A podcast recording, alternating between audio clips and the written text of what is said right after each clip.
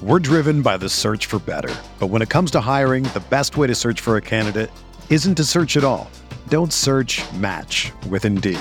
Indeed is your matching and hiring platform with over 350 million global monthly visitors, according to Indeed data, and a matching engine that helps you find quality candidates fast. Ditch the busy work. Use Indeed for scheduling, screening, and messaging so you can connect with candidates faster. Leveraging over 140 million qualifications and preferences every day, Indeed's matching engine is constantly learning from your preferences, so the more you use Indeed, the better it gets. Join more than 3.5 million businesses worldwide that use Indeed to hire great talent fast. And listeners of this show will get a $75 sponsored job credit to get your jobs more visibility at Indeed.com slash BlueWire. Just go to Indeed.com slash BlueWire right now and support our show by saying that you heard about Indeed on this podcast. That's Indeed.com slash BlueWire. Terms and conditions apply. Need to hire? You need Indeed.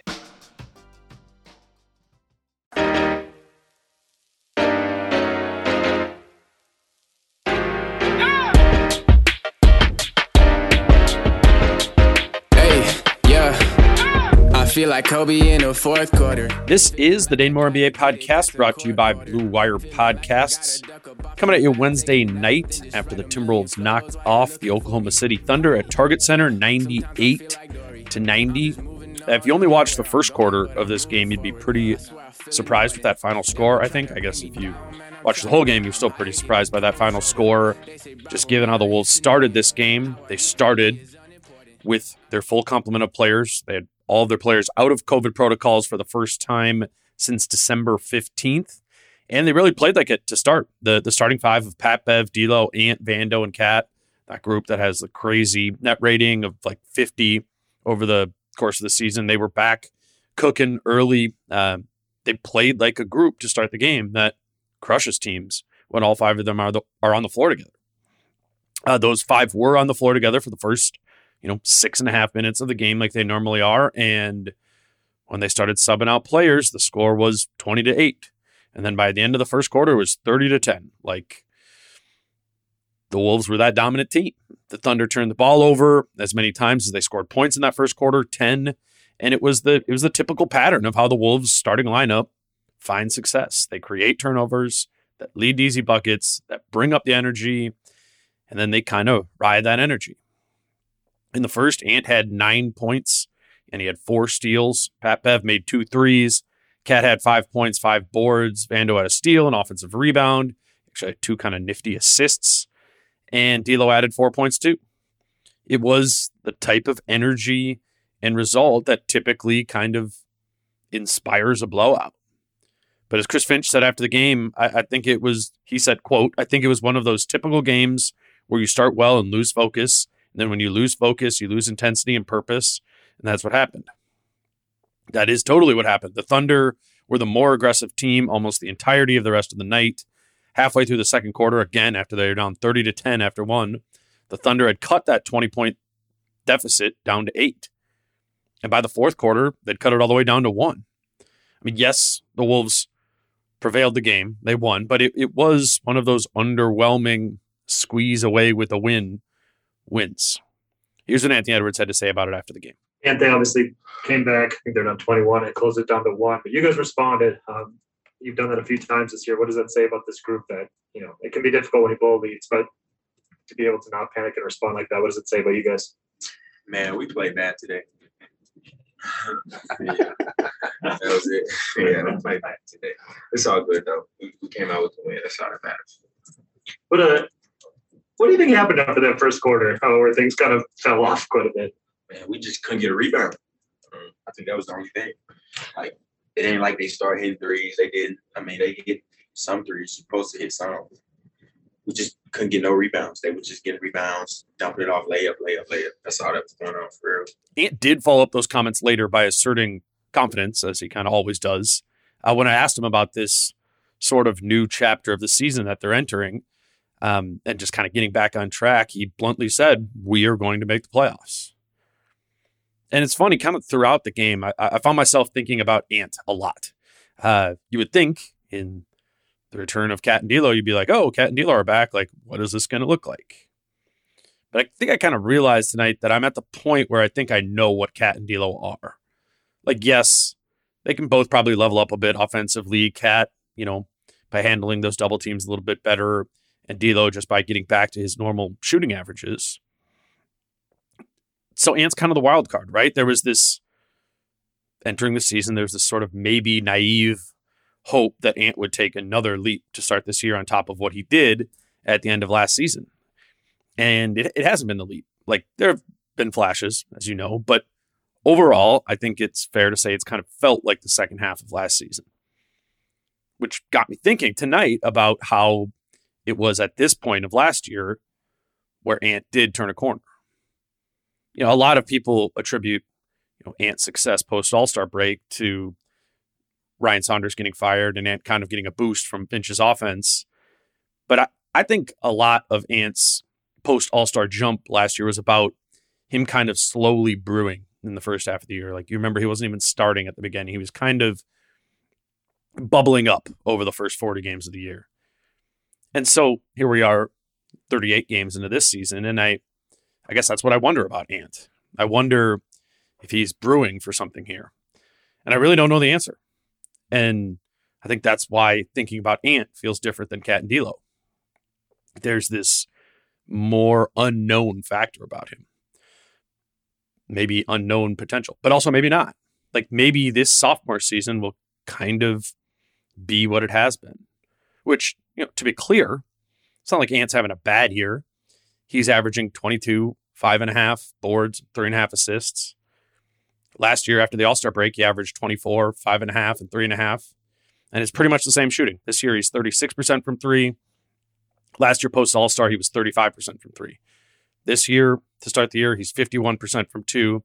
Last year, post All Star, he was 54% from two, which, if you look at the advanced true shooting, like it was up a little bit at the end of last year compared to this year. But really, those are the same stats, which isn't to say we're, we're not seeing development from Ant. It's, it's not that he hasn't improved in ways, but you just wonder if he again will turn that corner.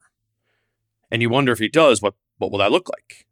And then if he does, what will that impact have on this team winning going forward? That's what I asked Ant about after the game tonight. And you guys are coming up on a an important stretch here. Last season for you was kind of around the, the halfway mark of the year where your game kind of stepped up to another level. Um, one, is that something that you feel that you can can bring here? And and two, um, how valuable how valuable would that be to this team that is around 500 this year in a different spot than it was a year ago? Uh, it it'll mean much more this year uh, because, like you said, we're around 500. Um, we're going to the playoffs, so it's gonna mean a lot this year. And like I said, it's we got everybody back now, so all the excuses out the window why we lost this game. So I mean, I think we're gonna go on a run right here. Get these next five or six is that where that, that confidence that you're to be a playoff team comes from is, is having the, the full group together? Yeah, for sure. I mean, because it's hard to judge us when we don't have D'Lo or we don't got KAT or we don't got both or I'm out or PB out because you're missing one of the starters. You know what I'm saying? But we got everybody. Ain't no excuses. You got us at full strength, and I feel like we're a hard team to beat. The nights where the group does play bad, how much do you hear about it from PB? PB? Yeah seemed like he was yelling at you guys quite a bit, like in the fourth quarter. Uh, I mean, he's loud, man. You're gonna hear him regardless, like playing bad or good. You know what I'm saying? He's the same person every game. So he's needed on the team for sure. What does it mean for you to have Russell and KAT back on the floor and just knowing that you're gonna have them going forward now? Um, it's very important uh, for us, and I think it's in, it's super important for me because teams can't double me anymore. You know what I'm saying? Because I got KAT I got D'Lo. Now I, I'm saying I can play off the ball a lot more. Um, but now it's fun when everybody back, man. It's like it's just fun. Like we got the whole team. I want to see everybody succeed, and I'm just happy to be back together. What was that like when you were getting doubled consistently? For sure. I mean, just because like you can't really get what you want out of it, like especially if you're not used to it. You know what I'm saying? So it was miserable. I think the case for Ant making that turn is about him being put in fewer miserable spots. The biggest thing that drives down his efficiency or his effectiveness outside of, you know, his occasional like 20 year old aloofness is that when he is put in miserable spots, he often doesn't make great choices, right? When he's getting doubled, he doesn't appropriately adapt. And that boosts his turnovers, that drives down his shooting effectiveness. So I think with KAT and D'Lo back, even if we kind of know who they are, the same guys that Ant has played with for most of the season, what can still happen is that they can help Ant play in better spots. They can help him kind of expedite that turn that I think we all believe is eventually coming. I mean, one way or another, Ant is going to make this jump over the next few years. But I think the optimistic question to ask is, you know, can he make it in the next few months? Or can he at least start turning? I think for the Wolves to be a playoff team, like legit in the real playoffs, like Ant said, that turn probably has to start happening this season. I wouldn't say KAT and D'Lo brought that help tonight, you know, which is somewhat understandable with this being both of their first games out of the protocols. But you know, KAT only had 17. He wasn't his normal offensive force, and D'Lo really struggled. D'Lo shot three of 12 from the field overall. He missed all five of his threes. He also had three turnovers and just finished the night with only six points, which was his lowest scoring game of the season, other than that one Orlando game where he got hurt in the first half. So yeah, D'Lo wasn't his normal self. Like often this year, right? He leads the team in plus minus tonight. All the other starters were plus 16 or higher. When D'Lo was out there, he was only plus one. So without those two on their games, right, for the Wolves to win tonight, it wasn't just about Ant. Surviving this win was about help from other places as well. And we'll get into that here after a quick break. We're driven by the search for better. But when it comes to hiring, the best way to search for a candidate isn't to search at all. Don't search match with Indeed. Indeed is your matching and hiring platform with over 350 million global monthly visitors, according to Indeed data, and a matching engine that helps you find quality candidates fast. Ditch the busy work. Use Indeed for scheduling, screening, and messaging so you can connect with candidates faster. Leveraging over 140 million qualifications and preferences every day, Indeed's matching engine is constantly learning from your preferences, so the more you use Indeed, the better it gets. Join more than 3.5 million businesses worldwide that use Indeed to hire great talent fast. And listeners of this show will get a $75 sponsored job credit to get your jobs more visibility at Indeed.com slash BlueWire. Just go to Indeed.com slash BlueWire right now and support our show by saying that you heard about Indeed on this podcast. That's Indeed.com slash BlueWire. Terms and conditions apply. Need to hire? You need Indeed. If you're a basketball junkie, then you know there's no better time of year than the NBA playoffs. Twice a week, JJ Redick is cooking on his podcast, The Old Man and the Three. He has guys come on in all stages of their careers to talk about the league and share stories you won't hear anywhere else, including Devin Booker on why he talks so much trash, Ray Allen's epic free throw competitions with LeBron in Miami, and the moment Tyrese Halliburton knew Pascal Siakam would be a good fit in Indy. In addition to player interviews, every Monday JJ breaks down the top three things happening around the NBA with unmatched analysis, not outlandish takes, and is often joined by masterminds of the game like Tim Legler to dive deep on rookie reports, trade breakdowns, and why is mean mugging now a tech. You won't find another outlet that covers the game as comprehensively and with such insight as JJ does it on The Old Man and the Three.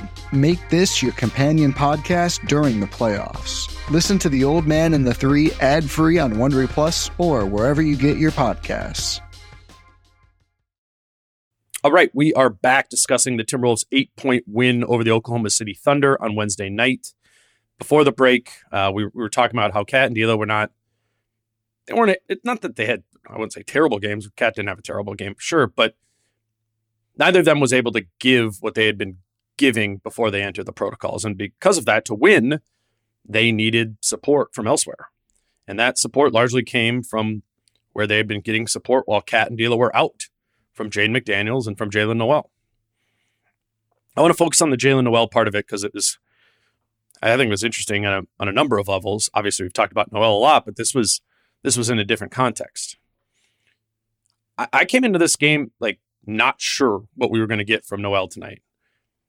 just because they're back at full strength. We kind of knew that Nowell would for sure be would he be back in a deeper bench sort of role. Nowell had been awesome recently over the past five games coming into tonight. He'd been averaging 15 a game over that stretch, but over the course of those five games, kind of precipitously, his production had started to dip game by game as guys like Ant and Beverley and Vanderbilt all kind of trickled back into the lineup. So I wondered with Nowell, with Nowell tonight if that pattern would kind of hold, if he would kind of have a quieter sort of game. Clearly, that uh, thought was misguided. Nowell had 16 points and he literally did not miss a shot tonight. He was six of six from the field. He also played the entire fourth quarter of the game. And I think that might be the part of this that people latch onto. Uh, for because for Nowell to close the game, that means D'Lo got benched in the fourth quarter. Phil played the first four and a half minutes of the fourth, and then he did not come back in like he normally does. And I actually don't think that's the right place to go with this in your head when thinking about Nowell tonight. I like I was just saying, I'm, I'm kind of willing to give D'Lo a pass on what was not a a good game from him tonight. You know, based on this being his first game back, but also just based on the precedent that D'Lo has set, you know, before he got COVID of being a player that was clearly driving winning. I kind of go the other way with it. I think Nowell's output tonight was encouraging in that it showed he can play alongside the full strength Wolves. Like we haven't we haven't seen him play with this group a lot. Like yes, D'Lo wasn't out there to close the game with Nowell, but the other four starters were. And I thought he not only fit in, but kind of opened things up for that group. My favorite bit of things opening up was how Nowell relieves stress from KAT, who's consistently being doubled in the post like he always is. You know, as we've talked about at length on here this year, like KAT KAT getting doubled in the post has been the Wolves' biggest offensive bugaboo this season. That's why they're not good in the half court. The only way they've ever been able to kind of solve it is by KAT, once the double comes, is by KAT kicking it out to shooters for skip pass threes or sometimes the occasional cut off of that. But the Wolves have not made those threes on the skip passes at a high rate this season. And the pursuit of those cutters has oftentimes led to KAT, you know, turning the ball over. What I liked about Nowell being out there was that KAT could skip it to him when he was doubled, and that Nowell is a multi-level threat off the catch, right? When Nowell catches it on those skips, he can not only shoot it, but he can attack the scrambling defense when they try to close out on him. He is a he is a, a player who can attack a closeout and get all the way to the rim. And there was really one time that stood out to me at the end of the game, and what I thought was a was just a really critical play for the Wolves to be able to win this. I asked Nowell about the play after tonight's game talk about watching film, something this team has struggled with this year is when KAT gets doubled in the post. And you guys got to kind of play off of that. There's that one play in the fourth quarter night. KAT skips it to you. You attack the basket for the end one. What did you just kind of see with that action, you know, before you run the rotation? And, and how do you feel like you can be part of the solution to that problem? Well, that play right there is, I think, how it could be a solution to that problem. Um, and I, and I knew he was going to get it to me because um, you know I, I saw the guy in front of me, uh, my teammate, he cut. So once he cut, my dude came over to help. So once I was wide open, I knew it was going to get to me. All it was just a matter of it was to if I was going to shoot it or um, attack the rim. I decided to attack the rim and got through the hard way, the old-fashioned way. The old-fashioned way. Um, what do you what for you guys as a group when when KAT is your primary scorer and, and these teams are again tonight, you know, they got to put the small on them, they're bringing the double. Like, how I don't know, has that been gotten frustrating at all over the course of the year, where that is just kind of been the thing that slowed you guys down? I mean, yeah, of course it's gonna get frustrating. Um, if if it takes a more time than you wanted to to you know figure that out, it's been definitely frustrating. But I think we're getting to that point where um, you know he's making the right plays uh, out of that double, and um, you know we're just executing. I've really been hesitant to bury Malik Beasley this year um, on what has clearly been a season where he hasn't played up to his previous level. Um, I, I, wasn't naive to the fact that you know Malik wasn't making shots. Like yeah, before he wasn't. I, I could tell he wasn't the player that he was a season ago. But my logic in not wanting to bury him was that it, it, was largely driven by what we were just talking about. Like the KAT doubles had big been the biggest problem for this Wolves offense. And what we had seen was that the best way to solve that was just to, you know, make threes around it And that felt like the best solution. You know, Beasley shooting 40% from three last year on high volume made him the logical answer or the logical logical thing to kind of plug in if that was the solution. But tonight, you know, seeing Nowell do what he did really opened up my eyes to the idea that just shooting around KAT isn't necessarily going to be the answer. It doesn't have to be. I, I still think that like if KAT threw 50 skip passes across the way to Beasley, and if he threw 50 skip passes across the way to Nowell, like I think Beasley probably makes more of those. But that but if Nowell can provide something more off the catch in those situations where he can't just shoot it right away, or if he just finds a lane to slash into, I mean, at, then his value not only catches Beasley's shooting value, but it probably exceeds it. And to that end, he should probably be playing more than Beasley in those spots. I'm also saying this after Beasley had his worst game of the season. He missed all seven of the threes he took tonight. But we're also halfway through the year here. And so maybe we're at the point where it's just naive to think that that high volume 40% shooter guy is coming back from Malik Beasley. I don't know how exactly, if you kind of boost Nowell more, how exactly Beasley, Beasley's role would change. Um, it would probably mean he's with the bench unit a little bit, little bit more, which might be problematic for that group, particularly on defense. But we're kind of running out of solutions for Beasley here, right? Like, I'm definitely not suggesting that they cut Beasley out of the rotation altogether. Like Beasley and Nowell, they don't even really play the same position. They they can coexist in the rotation. But at the same time, if we're peeling back Beasley a little bit, I mean, it was already a bit funky that Beasley was the third highest player on this team and only playing like 25 minutes a night. Sliding him back another notch in the pecking order makes that contract he's on even less valuable. Still, I just think we're at the this team's trying to compete. Like we're at the point where Nowell just seems to deserve run in an extended, bigger role. Beasley's a place where you can tre- tweak your rotation so as to make that happen. I think Nowell earned this over the COVID stretch, the opportunity, and I think he began to kind of confirm that he earned it tonight. The forgotten star of the game has kind of become the Jaylen Nowell Award over the past few weeks. And again, he's the forgotten star of tonight's game, uh, presented by Forgotten Star Brewery in Fridley. I know I haven't really gotten the chance uh, tonight to talk about Patrick Beverley or Jared Vanderbilt, who I think played a big role in kind of bringing that fire back in the fourth quarter that was gone in the second and the third.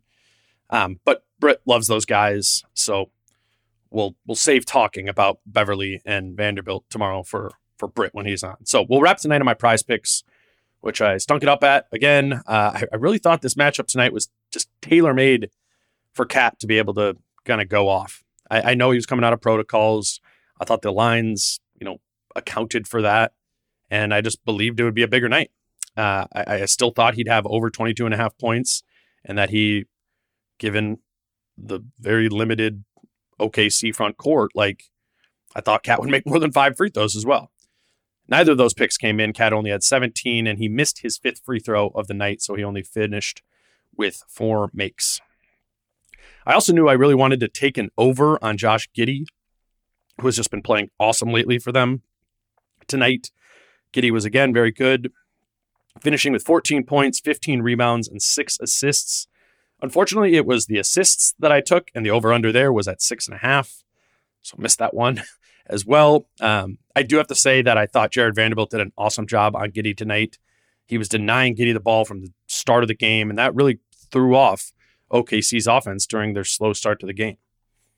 Vando is just kind of becoming that dude who can really check all big wings. He's kind of it reminds me of that guy that every team in the Western Conference is always trying to trade for at the trade deadline so they can put them on LeBron or on Kawhi in the playoffs.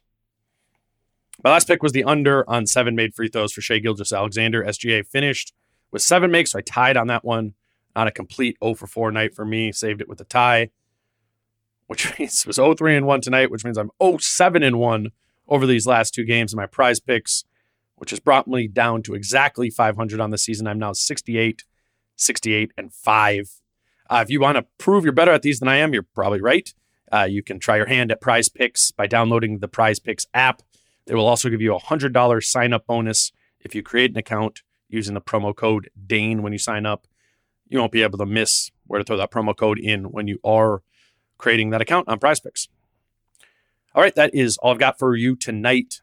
The Wolves are now 18 and 20 after this win, and I think they have three winnable games ahead of them, albeit all on the road. They're at OKC on Friday night, then off to Houston, and off to New Orleans from there. Um, I'll discuss that upcoming stretch with Britt when we record Thursday afternoon. You can look for that episode in your feed sometime on Thursday evening. Kind of just feels good to have a Wolves team that is back at full strength and just kind of makes a little bit more sense. We can start kind of piecing things together. We'll see where they take this over the course of the next week. I will talk to you all with Britt tomorrow. Until then, I'm Dane. Peace out. How I'm feeling, man, I hope it never stop, yeah. Green and hot so you can find me in the crowd, yeah, yeah. Don't let standards ever, ever bring you down, yeah. Hope you dancing like nobody else around, yeah.